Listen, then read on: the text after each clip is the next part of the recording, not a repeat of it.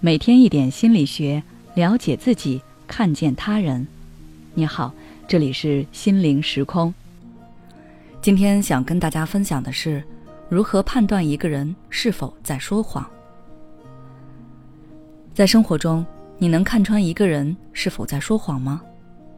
你在判断一个人说谎时，依据的信号是什么呢？有人曾经对我说，判断一个人是否说谎，就是看他是否敢直视你的眼睛。如果对方表现得躲躲闪闪，回避你的目光，那就代表对方很心虚。但是后来我的一个老师又说，大家总以为说谎的人会不敢直视别人的目光，恰恰相反，越是说谎的人越是喜欢直视你的眼睛，因为他想确定你是否相信他所说的话。听下来，这两个观点似乎都有道理，但是又自相矛盾。可见，单从一个人的肢体行为来分辨谎言是不太靠谱的。德克萨斯基督教大学的心理学家就曾经做过一个研究，他们特意对比了说真话的人和说谎者的行为，结果发现，在行为表现上，两者并没有什么明显的差别。那些说谎者和说真话的人一样会直视别人，也没有出现我们认为的会有紧张的手势，在座位上坐立不安等等之类的表现。如果非要说有区别的话，那就是说谎者会比说真话的人更加镇定冷静。既然这样，那么我们是不是就没有什么有效的办法去判断一个人是否说假话了呢？并不是的。研究者们又去仔细对比了说谎者和说真话的人的其他表现，终于找到了一个比较靠谱的判断依据，那就是听说话人的表达语气以及用词。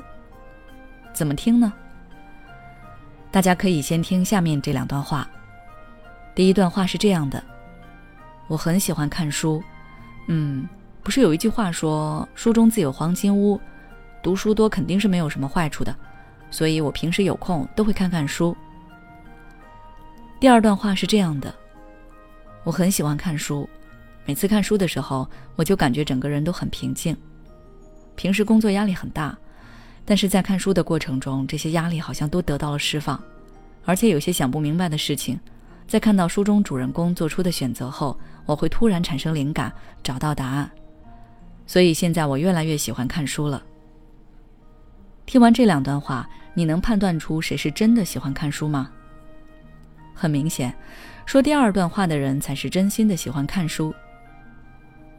两段话在表达上最明显的差别是，第一段很少谈及自己的感受，讲的话是很空泛的，而第二段都是在讲自己的感受，并且会通过一些细节来说明感受，比如会产生灵感，因为只有亲身体验过感受过，他才会有这么清晰的直观感觉。而说假话的人因为害怕说多错多，又缺乏真实的感受，所以只能做泛泛之谈。除了上面说的，说谎者在表达时会有很少谈及自己的感受，语言描述上经常会缺少细节这两个迹象之外，还有其他几个比较明显的表现。第一，当你追问对方细节时，对方容易出现停顿、犹豫不决的情况。第二，因为是编造的虚假的事情，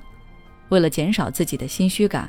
说谎的人会尽量避免使用指向自己的话语，他们不太会说我，而是会说这件事、他这样的第二或第三人称代词。第三，一般情况下不会注意的琐碎细节，说谎的人却会描述得很清楚，比如你问我昨天几点做了什么事情，我可能就会坦白地告诉你想不起来了，而说谎的人就会很详细地告诉你当时他在做什么，似乎把每个细节都记得清清楚楚，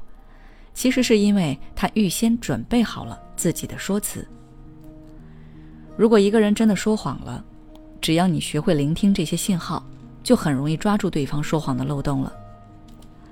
好了，今天的分享就到这里了。虽然说一个人的肢体语言不能完全可信，但是却可以为你提供一些参考依据。